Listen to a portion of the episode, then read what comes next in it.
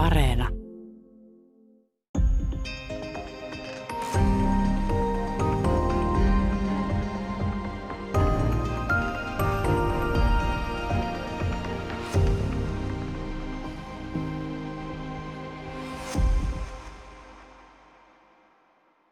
Päivää. Täällä on tänään vieraana kulttuurisen äänetutkimuksen dosentti Taina Saarikivi. Me puhutaan turhasta tiedosta, otsikolla Turhan tiedon kirja, tutkimuksista pois jätettyjä sivuja. Ähm, tässä on herkullisia esimerkkejä, joita käydään tässä jonkin verran läpi tässä vähän myöhemmin, mutta nyt ensimmäiseksi tulee tietysti kysymys siitä, että mitä on turha tieto. Ähm, sitä nyt on niin iät ja ajat, mutta se on tullut poliittiseksi ja yliopistoa ja yliopiston niin kuin, akateemista tutkimusta oikeastaan niin kuin, haukutaan. Sana teoreettinen tarkoittaa nykyään, niin kuin, tällä ei ole mitään käytännön merkitystä tai tällaista. Ja, uh, eli turha tieto, jos otetaan määrittelykysymyksenä, niin miten lähtisit sitä määrittelemään? No tässä nyt mä oonkin aika monta kertaa sitä jo saanut määritellä ja kirjassakin me määritellään sitä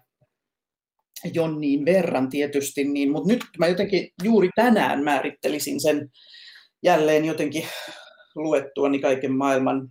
tämmöisiä tutkimuspoliittisia linjauksia sun muuta, mitä mä aina jotenkin paljon luen. Öö, mulla on tämmöinen perversio, että mä en ihan oikeasti luen näitä kaiken maailman semmoisia niin näitä tiekarttoja ja sitä tiedepolitiikkaa tätä, niin mä sanoisin, että tota,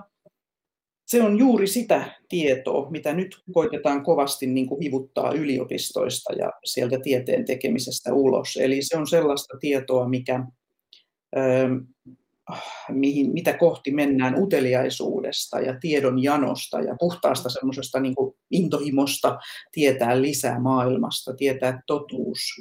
oppia uutta. Eli tavoitteena ei ole mikään vaikkapa, vaikkapa tutkinto tai joku parempi työpaikka tai parempi asema tai, tai joku muu tällainen välineellinen tavoite, vaan, vaan pelkästään se, että on uteliaisuutta ja intohimoa jotain asiaa kohtaan?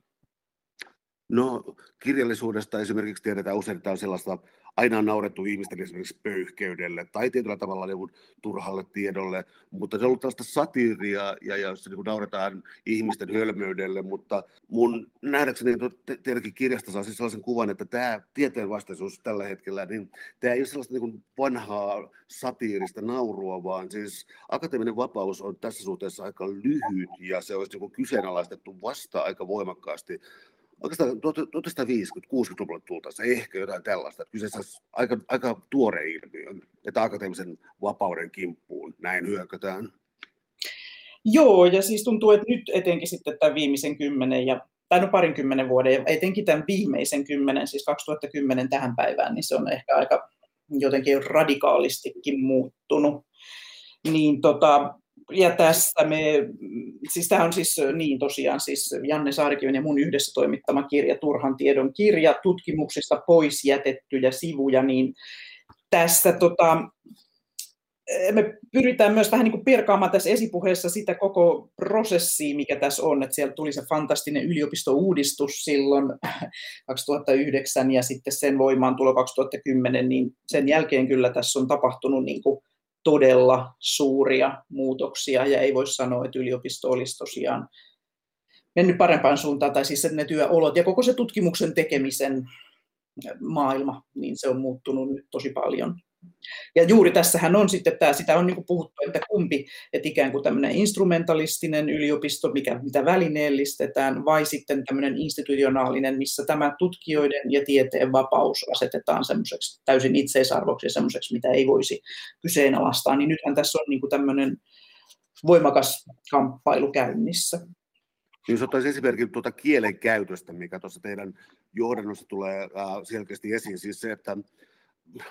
jos niin kuin, siis akateeminen kommunikaatio, puhun oikeastaan niin yliopistoinstituution sisällä, niin tällaiset käytetyt käsitteet on yhtäkkiä tulleet siis sellaiseksi niin kuin aivan äh, jonkinlaista niin huonoa business-suomea tai jotain sellaista, että on selvästi yritetty apinoida jotain, mutta mä en ole ihan varma, että onko siinäkään onnistuttu. Eli mikä tämä hallinta, hallinto, retoriikka oikein oikeastaan on, jossa pois valitaan asioita? niin, no se on tosiaan karmeaa uuskieltä, mutta että tietysti siinä tulee myös mieleen, että se on semmoista vallankäyttöä. Et siitähän on jotkut, mä, siinä on siis, mä luin esimerkiksi, on, on semmoinen akateeminen manifesti, hollantilaisten semmoisten tutkijoiden kirjoittama teksti Hollannin yliopistojen tilanteesta, ja he niin kuin käyttää tätä ilmaisua, että yliopistot on nyt miehitetty ja vallattu. Ja, ja nimenomaan se on tämmöisellä hallinnollisella koneistolla ja systeemillä ja valtavalla hallinnollisella niin kuin matriisilla ja tämmöisellä näillä kaikilla mittausindikaattoreilla ja sun muilla. Ja, eli se on otettu niin kuin haltuun ja pistetty ne vanhat arvot pois ja laitettu nämä tilalle. Että, että sillä kielellähän tietysti pyritään myös ikään kuin pitämään niitä ihmisiä siinä tietyssä lieassa ja kurissa ja, ja koitetaan saada toimimaan tietyllä tavalla ja, ja niin kuin, mutta ka- kammottavaahan se on, että ei siis poisvalinnathan tarkoittaa lakkauttamista, lopettamista, niin kuin nytkin on ihan kokonaisia aineita lopetettu ja tällaista. Se on vähän siis sama kuin talous, talouskielessä tämä sopeuttaminen, mikä usein tarkoittaa siis ihan rahan leikkaamista. Niin puhutaan, että nyt sopeutetaan taloutta, mikä tarkoittaa, että jostain leikataan rahaa, johonkin annetaan vähemmän rahaa. Jos miettii Ähm, en pyydä oikeastaan etsimään mitään kultakautta tai jotain, mutta joku Humboldtilainen ihmiskuva joskus 1800-luvulla, siis sellainen, että, että tärkeää koulutuksessa oli, että ihminen kehittää itseänsä, sivistää itseänsä, oli sitten sivistysporvari vai oli sitten poliittiselta kannalta mitä vaan, mutta tällainen ää, sivistys ja ehkä joskus henkinen kasvu, vaikka se onkin vähän epämääräinen käsite sekin, mutta tota, ää, mä haen sellaista ajatusta, että, että nyt tähän aikaan siis sekä perustellaan tieteellisesti, halutaan tiukkoja tieteellisiä perusteluja jollakin asialle, ja sitten tieteeseen samaan aikaan on, niin ei luoteta, vaan siitä on tullut jonkinlainen kummajainen. Eli yritetään, niin kuin, sanoisin, hallintokielellä hyökätä tiedettä vastaan tieteellä. Okei, se oli vähän huonosti sanottu, mä hain siellä hain sille paremman ilmaisun, ää, mutta mä tarkoitan sitä, että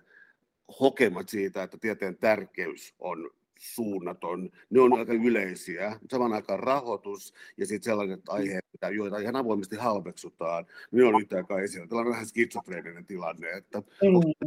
kuitenkin tiedekuva murroksessa. Ja... Mä ajattelisin, että se on juuri ehkä sen takia skitsofreeninen, koska se on niin kuin jo alun perin ikään kuin valheellinen siinä mielessä, että nimenomaan tämä retoriikka, että tiede olisi tärkeää ja tutkittu tieto on tärkeää, niin näin voidaan sanoa. Ja sanotaankin hallitusohjelmissa ja just näissä TKI, tutkimuskehitys- ja innovaatiotiekartoissa, mutta siinä ei sitten sanota sitä, että se on se tietynlainen tiede, mihin me haluaisimme juuri sitä puristaa, mihin OKM haluaisi, mihin myös EK, eli Elinkeinoelämän keskusliittokin haluaa sanoa omat niin kuin, mielipiteensä. Nehän vuosittain muun muassa julkaisee tämmöiset listaukset, että mihin suuntaan ne haluaa, että tutkimus ja innovaatio ja osaaminen, koska nythän puhutaan osaamisesta eikä tieteestä, vaan sekin halutaan niin kuin, tuoda semmoiseen tiettyyn tällä retoriikalla jotenkin just myydä sitä tiedettä ja tietoa laajemmalle just bisnekseen ja teknologiateollisuuteen. Eli, eli pointti on se, että halutaan tietynlaista tiedettä, halutaan kapeaa tietynlaisiin aloihin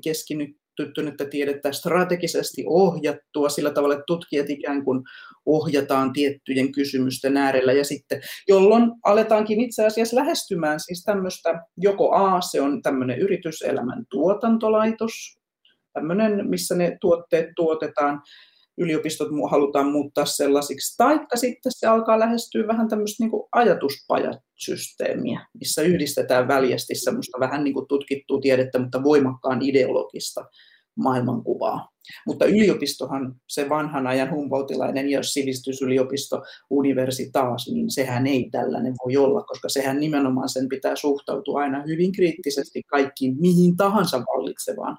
ideologiaan. Että sehän se hukkaa sen kriittisyytensä silloin, jos se lähtee tällä tavalla jonkun tämmöisen yhteiskunnallisen eetoksen mukaan sitä omaa tiedettä ja tietoaan tuottamaan. Mulla tuli mieleen, tota, että sitten on jo aika monta vuotta aikaa, mutta siis kauppakorkeassa oli muutama gradu, jotka oltiin tehty yritykselle niitä tavallaan sisäiseen käyttöön, jolloin tota, ää, gradu kaikkien akateemisten traditioiden, eikä traditioiden, vaan tavallaan pykälien vastaisesti, ei ollutkaan yhtäkkiä enää julkista materiaalia, vaan se oli sen tekijän ja yksityisen yrityksen. Mä en väitä, että kauppatieteet on tässä nyt niin kuin jotenkin ää, myynyt sielunsa, että kyllä siellä tehdään laadukasta työtä, mutta äh, tämä, tämä niin suuntautunut, jos tehdään jollakin tietylle sektorille, oli se sitten niin yritys tai sitten jokin pieni, pieni intressiryhmä tai jotain tällaista, tehdään siis ikään kuin selvitystyötä eikä tällaista niin vapaata tiedettä.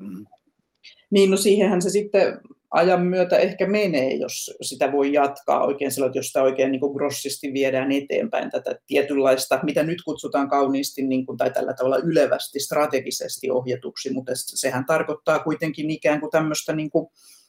jos nyt ajatellaan tieteessä olennaista on se, että tutkija asettaa niitä kysymyksiä. Hän näkee jonkun ongelman, maailmassa, mitä, mitä hän haluaa pohtia. Ei välttämättä ratkaista, mutta hän haluaa pohtia sitä jonkun tietyn metodin ja aineiston ja, ja teorian ja sitten sen oman kriittisen ajattelukykynsä läpi. Niin jos alkaa tavallaan tuleen siis tällainen, että rahoituksen saaminen on kiinni siitä, että osaa asettaa tietynlaiset tiettyjä asioita koskevat tietynlaiset kysymykset, niin kyllähän sitä silloin, mutta mun mielestä juuri nimenomaan tällaiset pitäisi, selvitystyöt on sitten erikseen ja ne voisi tehdä siellä, mutta että jos halutaan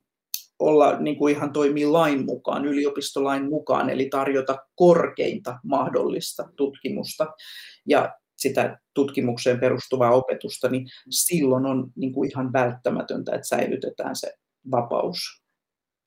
semmoinen mahdollisimman suuri vapaus. Täällä on tänään siis vieraana kulttuurisen äänetutkimuksen dosentti Taina Saarikivi. Puhutaan turhasta tiedosta, otsikolla Turhan tiedon kirja. Uh, olet aikaisemmin ollut mukana tässä tämä on, sanoisin, että tällainen niin kuin, äh, turhan tiedon etsimisellä ja esittämisellä on jo joitain vuosia vanha traditio. Voisitko kertoa tästä niin kuin, aika suurenkin suosion saaneesta, ähm, no sanotaan sitä vaikka melko tuoreesta instituutiosta kuin turhan tiedon tutkiminen tai esittely? niin, tässä olisi mukava puhua niin kuin suorastaan, että tässä on jo pitkäkin traditio. Mutta onhan tässä nyt semmoinen, että silloin me siis... Äh, oltiin Janne Saarikiven kanssa yhtä aikaa töissä Helsingin yliopiston tutkijakollegiumissa 2015. Ja siellä sitten Janne alkoi sanoa, että olisipa, että olisipa hauska järjestää sellainen kurssi, minkä kaikki aiheet, kaikki puhujat puhuisivat vaan niistä omista vähän tällaisista ei-muodikkaista asioistaan ja aloistaan ja tämmöisistä esoteerisista pienistä näennäisen turhista tutkimuskohteistaan ja jutuistaan. Ja sitten mä sanoin, että no järjestetäänpä se sitten ja sitten saatiin se siellä järjestää ja se oli hirveän suosittu kurssi. Sinne tuli siis, se oli koko syksyn kestävä ja sinne tuli siis sitten kuulijoita oli ihan valtava määrä. Et siinä oli sellainen tunne, että ihmisiä nimenomaan kiinnostaa sellainen siellä oli hyvin erilaisia aiheita, muun muassa kolminaisuusopin vaikutus filosofian traditioon ja sitten tällainen eksistentiaalinen filosof- filosofinen kuin mitä on olemassa otsikolla. Sitten oli kilpikonnien taksonomiasta ja eläinten sukupuolielämästä ja runoja kielille, joita puhuu alle 2000 ihmistä ja kaikki tämmöisiä hyvin erilaisia kosmologiasta maailmankaikkeuden ensimmäisen sekunnin tapahtumista, niin ja juuri, että ei mainittu, ei puhuttu innovaatioista eikä puhuttu Suomen kilpailukyvyn nousemisesta ja tällaisista. Ja sitten me myös sanottiin näille kaikille luennoitsijoille, jotka ovat siis oman alansa niin kuin omaan alansa hyvin perehtyneitä tutkijoita, niin me sanottiin, että ei ole mitään syytä tota, yleiskielistää mitään, että puhukaa niin kuin just siellä semmoisessa omassa innostuneessa äänilajissanne. Ja sitten se oli, me varattiin myös paljon aikaa keskustelulle, niin, niin se oli jotenkin semmoinen tosi sellainen kokemus, että tuntuu, silloin tuli kyselyitä yliopistoista ympäri Suomea, että voisiko meilläkin järjestää tällaisen turhan tiedon kurssin. Ja, ja jotenkin se oli valtavaa se kiinnostus ja ihmisten siis semmoinen palo myös, siis kuulijoiden palo siellä ja kysymykset ja ne keskustelut, mitä siinä syntyi. No sitten me perustettiin myös turhan tiedon seura, mikä on sillä tavalla vähän hassusti myöskin toiminut, että se ei nyt kauhean, kauhean aktiivisesti operoi seurana, mutta että siinä lähti sitten silloin jo ajatus, että turhan tiedon kirja pitäisi jonain, jonain hetkenä sitten, ja turhan tiedon kirjalla juuri tällä tavalla, että, että silloin kun on jotain sanottavaa eikä niin kuin semmoisena jatkuvasti ilmestyvänä automaationa, ja nyt sitten lähdettiin tätä juuri näin, että kysyttiin jälleen kerran sitten tutuilta ja tuntemattomilta tutkijoilta, että onko teillä jotain, mitä olette niin kuin jättänyt julkaisematta, olette jättänyt pöytälaatikkoon tai joku julkaisija, vaikka jonkun lehden kustantaja tai kirjan kustantaja tai toimittaja on tota, sanonut, että no ei me nyt tätä otetakaan tätä sun artikkelia, tai on itse tosiaan niin kuin jättänyt pois, niin sitten oli semmoinen, että nämä kaikki tiedot, ihmeelliset, ihanat tiedot maailmasta, niin voisi tulla kuitenkin laajan yleisön luettaviksi, niin lähti. Mutta meille tuli, me vähän ahnehdittiin siinä, että me kyseltiin niin paljon ihmisiltä, että sitten kustantaja sanoi, että nyt tätä on ihan pakko vähän pistää pienemmäksi, että muuten siitä tulisi ihan valtava semmoinen järkele, mitä on sitten varmaan tässä nykyään maailmassa vähän vaikeampi myydä myöskin tuolla kirjakaupoissa, että jos on sellainen valtavan kokoinen niin monisataa sivuinen, mutta sitten pitää vaan tehdä toinen kirja, näinhän se on. No siis tässä on nyt käsillä Turhan tiedon kirja. Tämä on syksyltä 2021, siis tuore nyt tätä ohjelmaa tehtäessä. Niin tota, um, onko tapahtunut jotain muutosta siis? Uh, onko joku joukko tutkijoita jotenkin tempautunut mukaan tähän iloon tai jotain? Onko tästä niin kuin, tapahtunut tämän, tämän tapaista kehitystä tässä niin kuin näinä muutamana vuotena? No, no mä en nyt tiedä sitten kuinka tota, toisaalta tämän, ehkä sen turhan tiedon seuran ja koko tämän turhan tiedon idean on myöskin se, että irtaudutaan vähän siitä semmoisesta, kun tässähän on niin paljon sitä kritiikkiä jo alun perin tässä ajatuksessa tämmöiseen niin kuin huippututkimukseen ja semmoiseen, että nyt kun tämä nykyyliopisto on niin hirveän addiktoitunut siihen huippuuden ajatukseen, että puhutaan huippuyksiköistä ja huippututkimuksesta ja huippututkijoista, mutta sitten taas meillä on jotenkin tässä, mehän ollaan siis omistettu tämä myöskin sitten sellaisille, sellaisille tota, niin kuin tinkimättömille tutkijoille, jotka ei ole esimerkiksi koskaan saanut professuuria tai ei ole muutenkaan tullut näillä tämmöisillä kvantitatiivisilla mittareilla jotenkin saanut tunnustusta ja sitten jotenkin halutaan heitä tässä sitten vielä erikseen myös muistaa kaikki sellaisia, jotka puurtaa niin kuin tutkimusten kimpussa yksin ja kaikkien rahoitusten ulkopuolella. Että, että tota,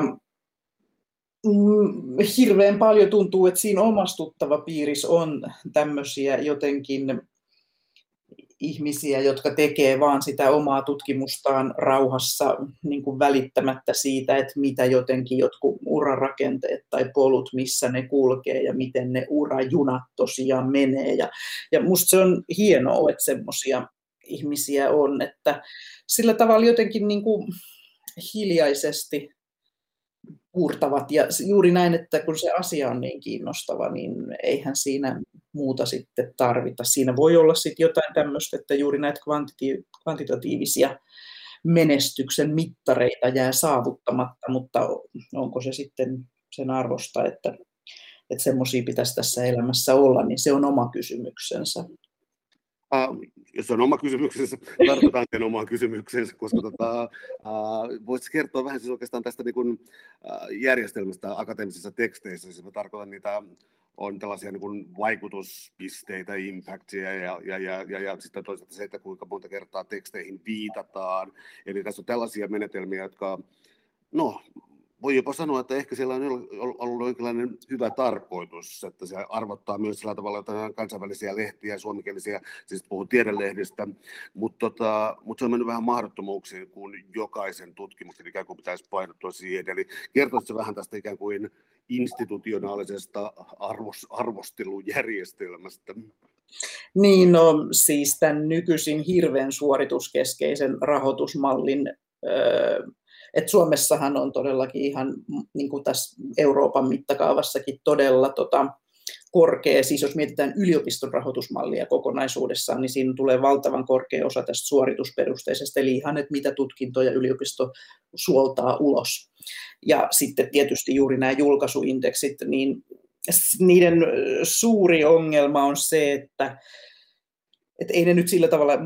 mun mielestä ei ne tuu sieltä tieteen alan ja tieteen tekemisen keskeltä, että ne tulee enemmän juuri täältä hallintomaailmasta, missä on haluttu tehdä jonkunlaisia, ja niissä on myös ihan tämmöistä niin tavallaan indikaattoria, indeksi, fetisismiä, koska ne muuttuu myös hieman koko ajan. Ei kukaan pysy oikein perässä. Nytkin niitä on koko ajan viety, niin kuin esimerkiksi näitä julkaisu, julkaisuindeksejä, niin niitä on koko ajan viety niin kuin yksityiskohtaisemmaksi ja monimutkaisemmaksi, että mitkä julkaisut ja mikä ja näin ja millaisissa tiedejulkaisuissa, niin niiden ongelma on juuri se, että tieteen alathan on hyvin erilaisia. Niissä julkaisukäytännöt on ja se, että mitä kirjoitetaan, minne kirjoitetaan. Ja, ja nyt myös ihan tiedetään, on ihan tutkittu sitä, on kysytty tutkijoilta, niin monet nämä, mitkä rankataan näissä julkaisuindekseissä korkeille, niin ei ole näiden alan tutkijoiden mielestä kuitenkaan sellaisia julkaisuja, mitä se he itse arvostaa siinä tieteentekijöinä. Niin onhan tämä nyt aika iso epäkohta, jos se näin on, että siellä on jotkut tietyt kilpajuoksupisteet, mitkä napisee, jos teet sinne, mutta silti ikään kuin se ei ole merkityksellistä sitten, että tutkijoille kuitenkin on tärkeintä se, tai puhun omasta puolestani, mutta että, että tota, on tärkeintä se, että siinä omassa yhteisössä ja niissä jotenkin tiedejulkaisuissa ja, ja verkostoissa, mitä itse arvostaa, niin siinä tulee semmoinen keskusteleva ja hyvä tilanne, eikä niin kuin se, että saan jonkun tämmöisen hyvin abstraktin ja jonkun konsulttien tai, tai, tai ministeriöiden sun muiden kehittämän tämmöisen toimimaan tämmöisen myllyn, joka sitten tuottaa. Mutta se, on, se on tosi iso ongelma, että se yksittäisen tutkijan rahoitus ja sitten isommassa kuvassa niin tämä koko yliopiston rahoitus on niin tiukasti sidottu tähän suorittamiseen.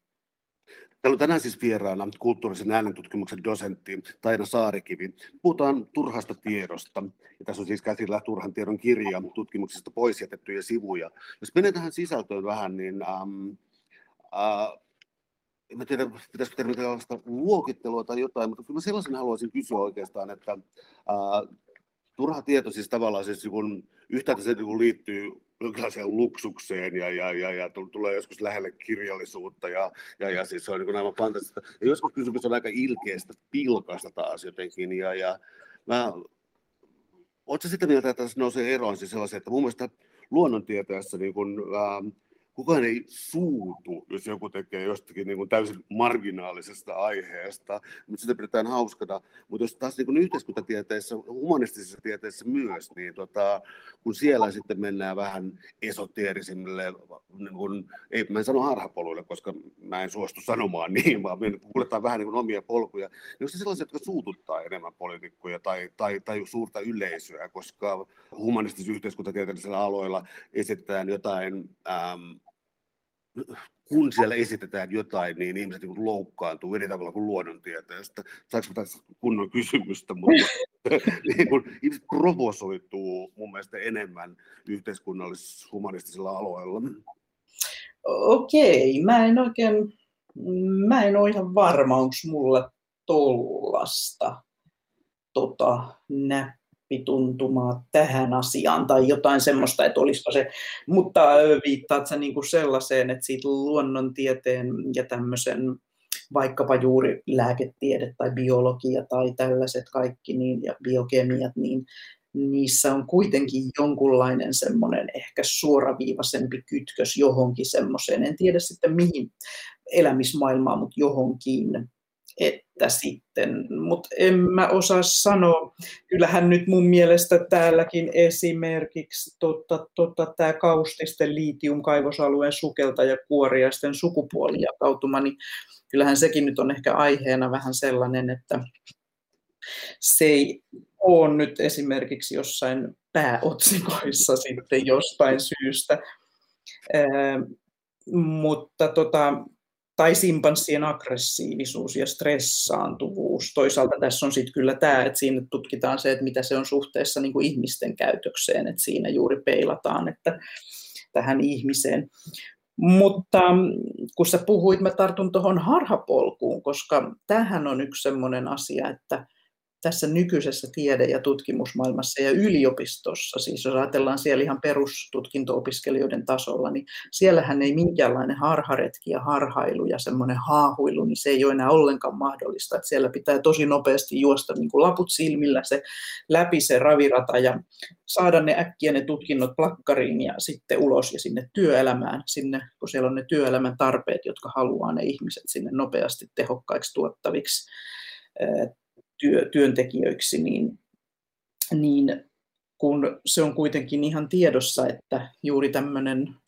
ajattelutyö ja kaiken uuden luominen, uudet ideat ja mm, ylipäätään se, niin kuin se vaativa ajattelutyö, missä myös niin kuin mietitään historiaa ja historiallisia kytköksiä ja vähän niin kuin tehdään sellaisia synteesejä, että mitkä asiat liittyy toisiinsa ja näin, niin,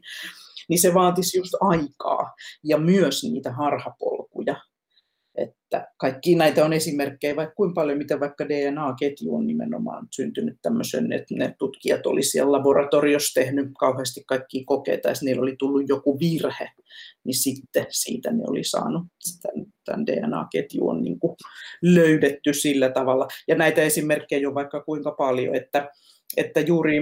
tämä jatkuva tehostamisen vaatimus, mitä nimenomaan nyt ministeriöt ja päättäjät niin kuin koko ajan vaatii yliopistoilta, niin, niin silloin ihan siis tämmöisen, niin kuin sen oikeasti sen uuden tiedon kannalta hirveän, tai se on tosi niin kuin fataalia, koska, koska tota, jos ei ihmisten anneta rauhassa ja pitkäjänteisesti tehdä ja myös harhailla, niin silloin niin kuin se uusi tieto, mitä syntyy, niin se on ihan, ihan varmasti kapea-alaisempaa ja semmoista jotenkin ohuempaa. Voiko tuo johtua osittain siis siitä, että jos ajattelee vaan niin vähän vanhempia aikoja, niin oli selkeää, että saattaa olla sellainen asia kuin akateeminen ura, johon kuuluu sitten niin kuin virheet ja niin kuin tämä, että jotkut asiat menee pieleen, mutta sellainen ei välittömästi katkaissut uraa eikä joutunut niin kuin naurunalaiseksi. Ja mä luulen, että tällaisia niin sanottuja eläkevirkoja, joissa olisi niin kuin aikaa, ää, aikaa erehtyä ja harhailla ja siis mitä tahansa tällaista, niin Ähm, onko sellainen enää edes mahdollista, kun professuurit saattaa kestää vuoden joku sijaisuus ja mitä, mitä ne ikinä nyt meneekään?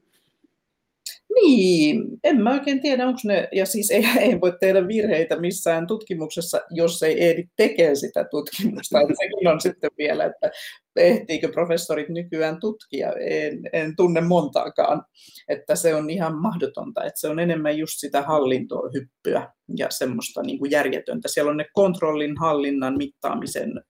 taulukot, mitä on koko ajan täytettävä, ne ei koskaan täyty. Mutta että se, mikä on mun mielestä se yksi semmoinen tosi iso niin kuin tämän koko tämän kriisin semmoinen, mistä musta tuntuu, että tutkijoille tulee juuri tämä hirveän semmoinen, just se, sitä pahoinvointia tästä, että tämä tieto ja se tiedon käsite, niin tämä maailma, joka yrittää juuri tota, niin kuin myydä, tehdä siitä tiedosta tuotteen, joka voidaan myydä jotenkin ja, tai tuotteistaan, niin, niin siinä on semmoinen, että siinä, siinä niin kuin särkyy jotain siitä vanhasta tieteen ja tiedon ideaalista, koska yliopistomaailmassa, niin se tietohan on jotain semmoista, mitä jaetaan ilmaiseksi opiskelijoille. Ja sitten ne opiskelijat oppii ja siinä keskustellaan ja siinä kaikille syntyy uusia ajatuksia ja se tieto jotenkin lisääntyy ja monipuolistuu ja sillä tavalla niin kuin kertautuu ja elää eteenpäin, että, että se ei niin kuin, se ei, se ei missään nimessä ole mitään sellaista, mitä niin kuin voisi tota, juuri tällä tavalla siis niin kuin vaan myydä pois, vaan että se on, se on että mun mielestä siinä, siinä niin kuin menee rikki siinä koko ajatuksessa, niin siitä koko tiedon ja tieteen ajatuksessa ne hyvin keskeinen osa, jos ajatellaan, että no nyt se vaan voidaan tästä paketoida ja myydä pois ja saadaan hyötyä ja saadaan tehoa ja saadaan ratkaisuja maailmaan, niin eihän se niin mene. Jos mennään tähän kirjan näin lukuisin sitten, niin mietin, että äh, no, yksi asia, mikä mun mielestä niin niin kuin akateemisesta maailmasta ei saa puuttua, on klassikot, klassikoiden tunteminen, ja te lähdette jo liikkeelle sitten keskitie ja kohtuus, semantiikka ja kreikkalaisia lähtökohtia. Yksi yliopistotutkimuksen satoja vuosia kestäneestä traditiosta, joka, joka no kyllä sitä on olemassa, sitä taitaa olla kollegiumissakin tota, tutkitaan, mutta ää, miksi tämä on täällä niin kuin, turhana tietona mukana? No ehkä juuri siksi, tähän on siis Hannu K. Riikosen mm, kirjallisuuden, kotimaisen kirjallisuuden emeritusprofessorin artikkeli, ja tässähän on johdannoksi tarkoitettu luku kesken jääneestä kirjasta, että on sellainen tota, ö, pätkä, niin tämä on juuri siksi, koska sitten taas tähän turhan tiedon ajatukseen liittyy myös se ehkä, että, että pitäisi olla tämmöistä niin kuin syväluotavaa ja historiallista tietoa. Pitäisi jotenkin myös arvostaa sitä aiemmin sanottua, aiemmin tutkittua. Ja tosiaan klassikot nyt on yksi osa sitä, mutta koko tämä tämmöinen niin kuin länsimaisen tieteen tradition ja länsimaisen ajattelun niin kuin juuret, niin, niin et, et on tietoinen niistä, että että musta tuntuu, että sitten se hypetystieto ja se, se, mitä siellä ikään kuin mitä kohti se yliopisto on menossa, niin se on niin semmoista lyhytjänteistä ja sillä tässä syntynyttä ja semmoista niin kuin tämän, tämänhetkisyyttä korostavaa. Ja myös paljon niin kuin ne tutkimusaiheetkin on semmoista, mitkä keskittyy vaikkapa ekokriiseihin tai juuri pandemian aiheuttamiin asioihin tai näin, niin, niin se, että joku yhä uudelleen ja uudelleen lukee näitä vanhoja, tuhansia vuosia vanhoja tekstejä ja, ja niin kuin pyrkii ymmärtämään sitä ajattelua ja sitä maailmaa, niin sillä, sillä on niin kuin meidän mielestä tosi suuri arvo, että sen takia tämäkin tässä niin kuin aloittaa tämän koko sitten tämän varsinaisten tekstien sarjan tämän, tai tämän niin kuin, juuri tämä keskitie- ja kohtuusteksti. Uh, yksi mun mielestä ainakin muutamassa luvussa tota, toistuva teema on siis läsnäolo. Se mainitsit ihan alussa, että voidaan siis pohtia jotakin ää, ontologiaa, siis mitä on, mitä, mitä, mitä tai mitä, okei okay, siis ontologia, mitä on, ja epistemologia, miten, miten me tiedetään siitä, niin miten me tiedetään tällaisesta. Täällä on muutama ää, jos just tämä poissaolo on läsnä, toinen on tämä läsnäolo jäljillä esimerkiksi siis, ja, ja, ja, ja sitten tota, äh, siis niin kuin ikään kuin kirjallisuuden ja taiteen tutkimuksessa siis sellainen niin kuin, ajatukset siitä, niin kuin, että mitä voi sanoa tai muuta, joka on mun mielestä niin kuin, äh, teoreettista pohdintaa tärkeimmillä, koska se niin kuin, tekee niin kuin, äh, tekee niin teoreettista, nyt sitten metateoreettista tutkimusta siitä, mitä yleensä on mahdollista sanoa, terve vaan Wittgenstein, mutta tota, niin. se on ilmassa tämmöinen elegantimmin, mutta just tällainen ikään kuin miten teoria toimii? Onko se niin kuin mahdoton ää, kysymys, jos ajattelee tulosvastuullisuutta tai jotain, koska siis mä haluaisin kääntää se niin päin, että siellähän se niin perustava tutkimus on siis, niin kuin, jos ei perustutkimus, niin siellä on se perustava tutkimus jollain lailla. Uh, mä tiedän, että Jari Äänruut sai kuinka monta vuotta uh, Suomen Akatemialta siis rahoitusta tälle tavoittamattoman dialektiikka-projektillensa, mutta siis, mutta siis tällainen uh, vaan mietin, että onko näissä jotain yhteistä kieltä. Ajatellaanko, että nämä on liian teoreettisia, että tämä menee jotenkin täysin kummalliseksi? Tehdäänkö tällaista rajaa, kun puhutaan turhasta tiedosta? No ei, siis missään nimessä tietenkään tavallaan se teoreettisuuden ja ei-teoreettisuuden ja sitten vaikkapa kun mä olen taiteen maailmassa, mä olen alun perin taiteilija ollunna, niin ja tälläkin hetkellä on äänitaiteilija, mutta että siellä taiteilijakoulutuksessa mä olin siis muusikoksi huilistiksi kouluttauduin silloin joskus kauan kauan sitten, niin, niin siellähän oli aika voimakas, ja ylipäätään taiteilijakoulutuksessa on mun mielestä aika voimakkaana vielä näinäkin päivinä, niin se juuri tuonne teorian ja praksiksen niin kuin jotenkin aika jyrkkäkin erottelu. Ehkä siihen nyt vähän ollaan tulossa sillä, että niitä voi, mutta että että tämä teoria ja praksis olisi jotkut tämmöiset kaksi ihan eri planeetoilla operoivaa asiaa, niin eihän se nyt niinkään ole, koska kyllä mä ajattelen, että kyllähän kaikenlainen teoreettinen ajattelu on aina myös hyvin käytännöllistä ja se on semmoista, niin kuin se on myös ruumiillista ja lihallista toimintaa. että ei, ei siis turhan tiedon kirjassa ole sen takia vaikkapa pohdintaan, otan Laura Lindstedtin tästä hänen väitöskirja käsikirjoituksestaan tämä tosiaan tämä läsnäolo jäljillä, niin, niin e, ei se ole varmaan niin kuin ollut se, että se olisi liian teoreettista. Se teoriahan on vähän niin kuin semmoinen, minkä kanssa voi sitten, sen kanssa, se on niin kuin se joku semmoinen puku, mikä puetaan myöskin päälle, minkä läpi sitten tarkastellaan sitä kulloinkin tarkasteltavana, tarkasteltavana, että sehän myöskin vähän sillä tavalla alkaa istua ja hiostua ja, ja niin kuin muotoutua siinä päällä. Ja, ja, ja senhän toisaalta näkee myös siitä, miten eri tavoin ihmiset lukee samoja teorioita tai tutkii eri asioita saman teorian läpi. Että, että, tota, että kyllä mulla on aika semmoinen jotenkin, miten mä sanoisin, tämmöinen lihallinen suhde teoriaan myöskin, että kyllä teoria mun mielestä vähän niin kuin sillä naksahtelee ja nytkähtelee meissä kaikissa tutkijoissa jollain tavalla, että siellä se on. Ja sitä me tarvitaan sen takia koska tota, sitten, että ne muut voi lukea sitä samaa teoriaa ja tulla sillä tavalla siinä sitten kanssakulkijoiksi tämän tutkimus, tutkimuksen kanssa. Että jos, jos lähtisi vaan sillä ihan mutupohjalta sit sanomaan, niin, ja sitähän se tieteellinen tutkimus juuri on, että sen takia siellä on teoriaa ja metodia, jotka olisi tämmöisiä ikään kuin sitten jaettavia ja juuri tämän yhdessä kulkemisen keskustelun mahdollistamiseksi. Muuten ei voida sitten keskustella muiden kanssa. Täällä on tänään siis vieraana kulttuurisen äänentutkimuksen dosentti Taina Saarikivi. Puhutaan turhasta tiedosta, otsikolla Turhan tiedon kirja, tutkimuksesta poistettuja sivuja. Ähm, kysyn tällaisen hieman psykologisoivan kysymyksen, mutta kun täällä on moni äh, ansioitunut taiteilija tässä kirjassa kirjoittanut näitä, niin tulee sellainen juttu, että onko jotkut lähettänyt silleen, niin kuin, että no niin, tämä meni nyt överiksi, ja ilomielin lähettänyt sitten niin kuin tämän epäonnistumisensa tähän kirjaan. Ja mä jostakin lukea, ainakin vähintäänkin rivien välistä lukea, että tavallaan on pitänyt sitä oikein niin todella tyytyväisenä, niin kuin, että, että tämä oli todella hyvä juttu, jota kukaan ei lähtenyt rahoittamaan eikä ymmärtänyt, mistä on kyse. Minkälaisia, löydät tällaisia samantyyppisiä motiiveja näistä kirjoituksista tai niiden julkaisemisesta? No mä en tiedä, siis musta tuntuu, että, että tota, kyllähän tutkijat on kuitenkin ehkä aika, että siellä on se itsekritiikki on aika voimallista myöskin, että kyllä tässä ehkä piti muutamia kirjoittajia ihan sillä vähän maanitella, että jos heiltä kysyy, että olisiko sulla jotain, että on tämmöinen kirja, ja idea olisi tämä, että tutkimuksesta poistettuja ja pois jätettyjä pätkiä, voi olla pienempiä pätkiä, tai voi olla kokonaisia vaikka tutkimusartikkeleja tai just jotain väikkärin lukuja,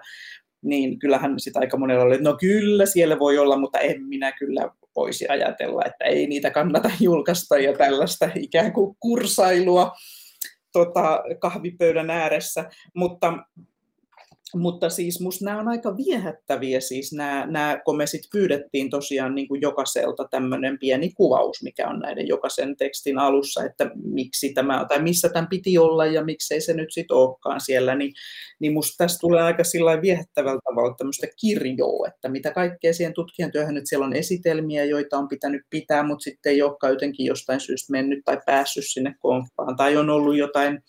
esittelytekstejä pitänyt kirjoittaa johonkin, jonkun taidenäyttelyn johonkin, ja se on jäänyt tekemättä. No sitten on tosiaan ollut ihan johonkin tiedejulkaisuun, no siellä on sanottu, että no ei nyt tähän meidän julkaisuun kyllä todellakaan tule tämä teksti, ja taikka sitten että on aloitettu kauhean tota, tarmokkaasti joku artikkeli, mutta sitten se on jotenkin nyykähtänyt ja kuivahtanut kokoon. Se kirjoittamisprosessi onkin tullut elämään jotain muuta. Että, että musta niin tämä on aika nämä on minusta aika jotenkin sillä tavalla, nämä kuvastaa hyvin sitä tutkimuksen tekemisenkin, sitä just sitä semmoista moninaista polkua ja niitä kaikenlaisia vaiheita, mitä siinä on siinä pitkin matkaa sitten, kun jotain asiaa oikein tutkitaan kunnolla. Mä en pyydä sinua nyt mitenkään arvostelemaan tai muuta tästä teksteistä, mutta, mutta mä haluaisin ottaa näitä tekstejä kuitenkin tässä esiin, että ihmiset pääsevät sitten mm. kirjan kimppuun, niin esimerkiksi ää, muahan viehätti esimerkiksi tämä ää, tota, oliko Patyriksen kylässä Egyptissä ensimmäisellä vuosisadalla ennen ajalaskun alkua toiminut kirjuri Hermias Vasenkätinen. Ja, ja tämä niin siis, niin nimi tuo mieleen joku mitä Umberto Econ tai, tai, tai tota, tota, Italo Calvinon kirjat siis siitä, että äh, no siis toi tuottaa nautittua jo toi otsikkokin, eli onko tämä niin sellaista, mikä saa ihmiset myös tulemaan näille luennoille, mitä te olette järjestänyt? Niin, siis joo, varmasti siitä on, tästähän me tämän kirjoittamme, sanon, että aina näitä kirjoittajien nimi, on Marja Vieros kirjoittanut, niin tota, me tästä juuri jossain chattiviesteissä, että niin, mikä se olikaan, nyt tarvitaan tätä, tätä vielä, jotain yksityiskohtaa sinne, niin mä sanoin, että niin sulla on tämä just tämä aihe, mikä on täysin tässä Suomen kilpailukyvyn boostaamisen ytimessä, että, tota, että siis tämä, tässä, totta kai se on hirveän viehättävää, että joku on pohtii tällaista aihetta, on perehtynyt siihen, on käyttänyt paljon aikaa omaa, omia tutkijan taitojaan ja, ja siis kun mä luulen, että se on juuri se, että kun tämä on kaikki niin just sitä toista kuin se hallintokieli ja konsulttikieli, mistä sä puhuit tuossa alussa, niin siellä on ne samat sanat, mihin me törmätään just koko ajan tulos, tehokkuus, innovaatio, kilpailukyky, joku indikaattori, niin tässä, tässä on niin semmoisia, tässä ollaan jotenkin semmoisen just myöskin tämmöisen ihmiselämän ja ihmisenä olemisen tutkimisen niin kuin siellä jossain semmoisissa mehukkaissa ydinnektareissa, että mietitään tosiaan sitä, että miten nämä kirjurit, oliko ne vasen oikeakätisiä. Sitten täällä on just mun mielestä viehättävää kuvausta siitä, että, sitten, että onko se mennyt sotkuun se teksti, siitä voidaan päätellä jotain ja, ja miten vasenkätisyyden esiintyvyys sitten väestössä ja ollut silloin ja miten, miten siitä on pohdittu ja kaikki nämä tällaiset. Niin. Ja onko se ollut estenä, estekirjurina toimimisella ja kaikkea tällaista. Siis tämmöistä niin kuin jotenkin hyvin vakavaa yhteiskunnallista, humanistista pohdintaa. Ja just sitä, että semmoista, mitä me ajatellaan, että, että tämmöistä nyt että jos mun, mun mielestä menee just niin, että jos tällaisia asioita ei pohdittaisi, niin tämä meidän jotenkin ymmärrys tästä maailmasta, niin se olisi jotenkin paljon semmoista kalpeampaa ja haljumpaa ja rasvattomamman maidon niin kuin, makuista. Um, nouseeko kielitieteet tässä jollakin tavalla esiin, koska siis kielitieteet on siitä niin mainio, kun, kun siis en ole alan asiantuntija, mutta kun olen lukenut tätäkin ohjelmaa ajatellen kielitiedettä, niin uh, voisi kuvitella, että moni ajattelee sen, että se on niin helppoakin luettavaa, mutta kielitieteen erilaiset siis notaatiotavat ja siis, siis etymologia, millainen, siis se on, niin kuin, se on se on järkytys monelle, joka sitä aloittaa. Mm. Niin, tota, äh, mutta se on mun mielestä siis tota, äh, mä tarkoitan sitä, että jotkut tieteet toimii sellaisilla tavoilla, sellaisilla käsitteillä, sellaisilla apparaateilla, sellaisilla tilastoilla, sellaisilla jutuilla, jotka ähm, joihin täytyy vihkiytyä, että, että niin kuin pääsee ihan sisään. Niin kuin todella käyttää aikaa tavallaan oppia uusi kieli. Niin onko tässä sitten niin turhassa tiedossa tämä vihkiytyminen johonkin tieteen kieleen tai jokin tällainen sellainen, joka on niin hidas prosessi, että se hankaloittaa tutkimuksen rahoitusta, huomiota, jotain tällaista? Joo, no kielitieteet nyt varmaan tässä on vähän korostunut sen takia, just kun Janne on kielen tutkija ja, ja sitten tota, tunnetaan tietysti paljon näitä kielitieteilijöitä. Öö, niin, sä meinaat, että olisiko se semmoinen, että sitä on niin vaikea jotenkin sitten käsittää tuolla niin sen rahoittajaportaan tai jollain semmoisella yleisellä Joo. tasolla, niin öö, joo, siis ilman muuta sitten tavallaan semmoiset niin mitä kompleksisemmaksi jotenkin ne sen jonkun kunkin tieteen alan semmoiset ihan peruskäsitteistöt jo menee, niin sitten, mutta sitten taas nyt toisaalta, jos, niin varmaan siinä on niin kuin juuri tähän jonkunlainen, että voi olla vaikeampi saada rahoitus, mutta sitten taas toisaalta, jos nyt mietitään kieltä, ihan noin yleisesti, niin sehän nyt on läsnä kaikessa, että toisaalta luulisi, että se olisi sitten semmoinen, mihin pitääkin tosi paljon satsata ja, ja myöskin niin kuin kiinnittää myös huomiota. Että, ja toisaalta nyt mä oon jotenkin huomannut tässä että on myös tällainen asia, mitä mä en ollut jotenkin aiemmin tajunnut, että aika monethan kuitenkin ajattelee, että ne pystyy sanomaan, vaikka on tämmöisiä, siis tämmöisiä vähän niin kuin kansankielitieteilijöitä ja semmoisia tämmöisiä on niin kuin paljon, että monet on hyvin kiinnostuneita tietenkin sanoista ja niiden alkuperistä ja näin, että se on myös semmoinen, mikä meitä kaikkia tietysti koskee, kieli ja sanat ja ja se kaikki, ja äidinkieli ja su- suomen kielen niin kuin, nämä, tota, että miten tässä, mutta että onhan siinä aina mun mielestä semmoinen, mitä me voidaan just ajatella tämän turhan tiedon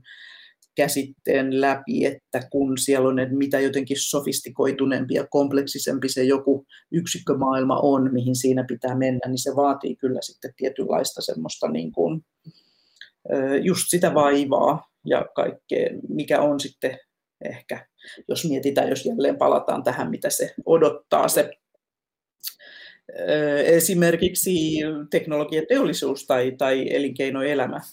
tältä tutkimukselta, niin se ei ehkä odota sitä semmoista hyvin yksityiskohtaista ja sofistikoitunutta ja kompleksista tietoa. Vaikka kompleksinen, monimutkainenhan tämä maailma on kuitenkin joka tapauksessa, musta tuntuu ka- kaikessa,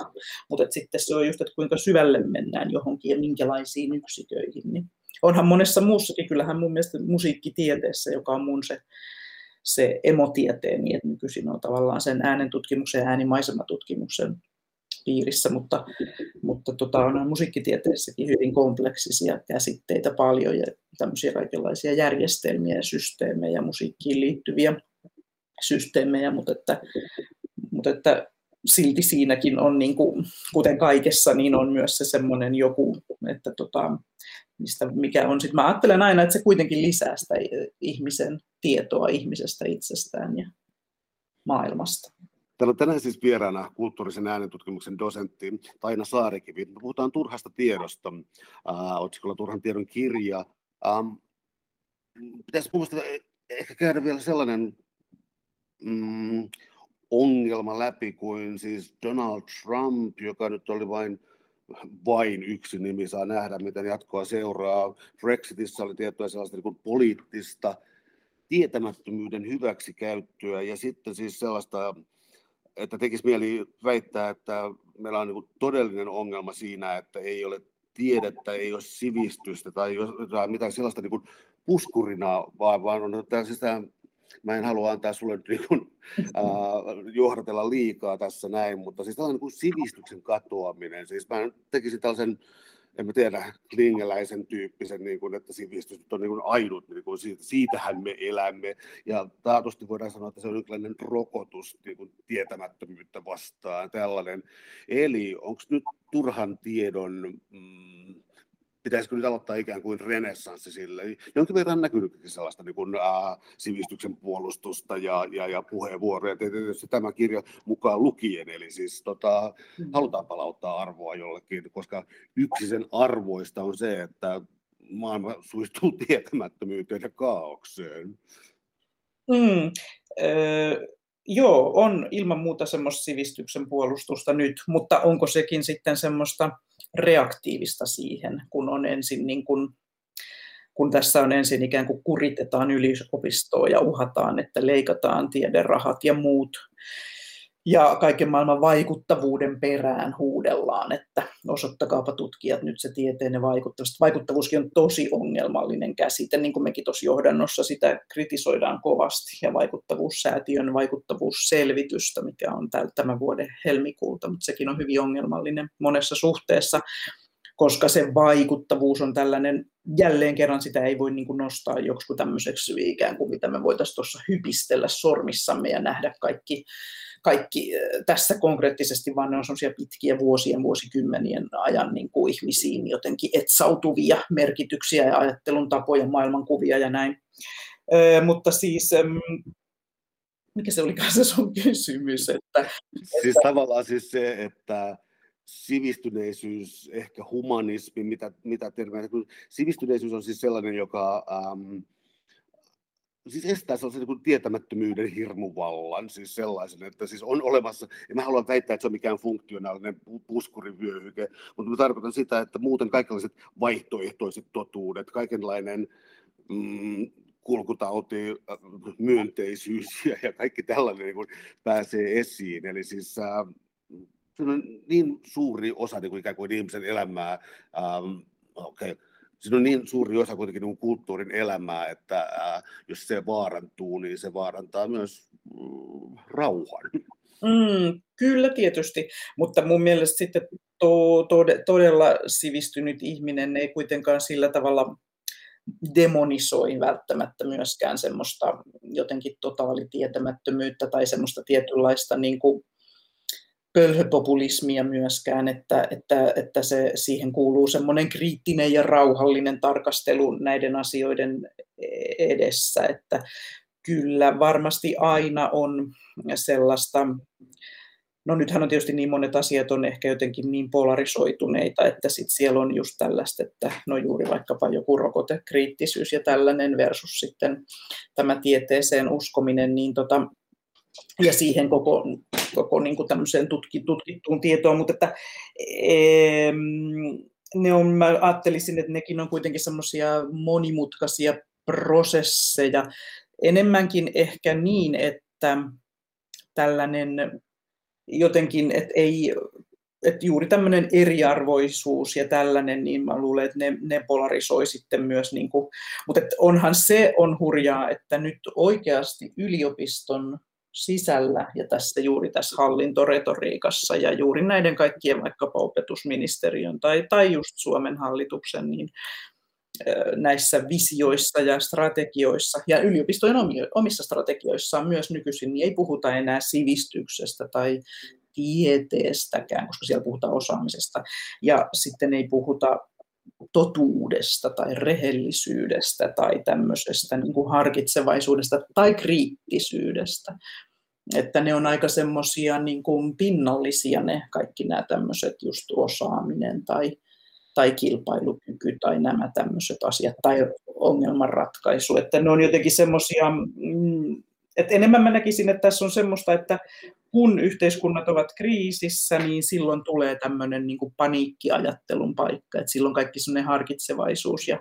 sellainen monisyinen, rauhallinen ajattelu jää vähemmälle ja, ja sitä ei harjoiteta niin paljon. että silloin on helpompi takertua johonkin semmoiseen, just tämmöiseen vähän semmoiseen suureen otsikkoon tai tämmöiseen jotenkin ehkä emotionaalisperäiseen mututietoon myöskin semmoiseen, koska, koska ne tutkittu tieto ja tieteellinen tieto on monesti hyvin semmoista, niin kuin, että se esittää lähinnä tämän ajatuksen, että tämä maailma on hyvin kompleksinen ja asiat on kompleksisia. Et, niin sitten semmoisessa, jos ihminen on paniikissa, niin se haluaa mieluummin ehkä jonkun semmoisen pelastuksen, semmoisen konkreettisen, ja se löytyy sitten ehkä näistä tällaisista ikään kuin tämmöisestä helppoheikkitiedosta. Suuret kiitokset keskustelusta Taida Saarikivi. Oli ilo. Kiitos paljon.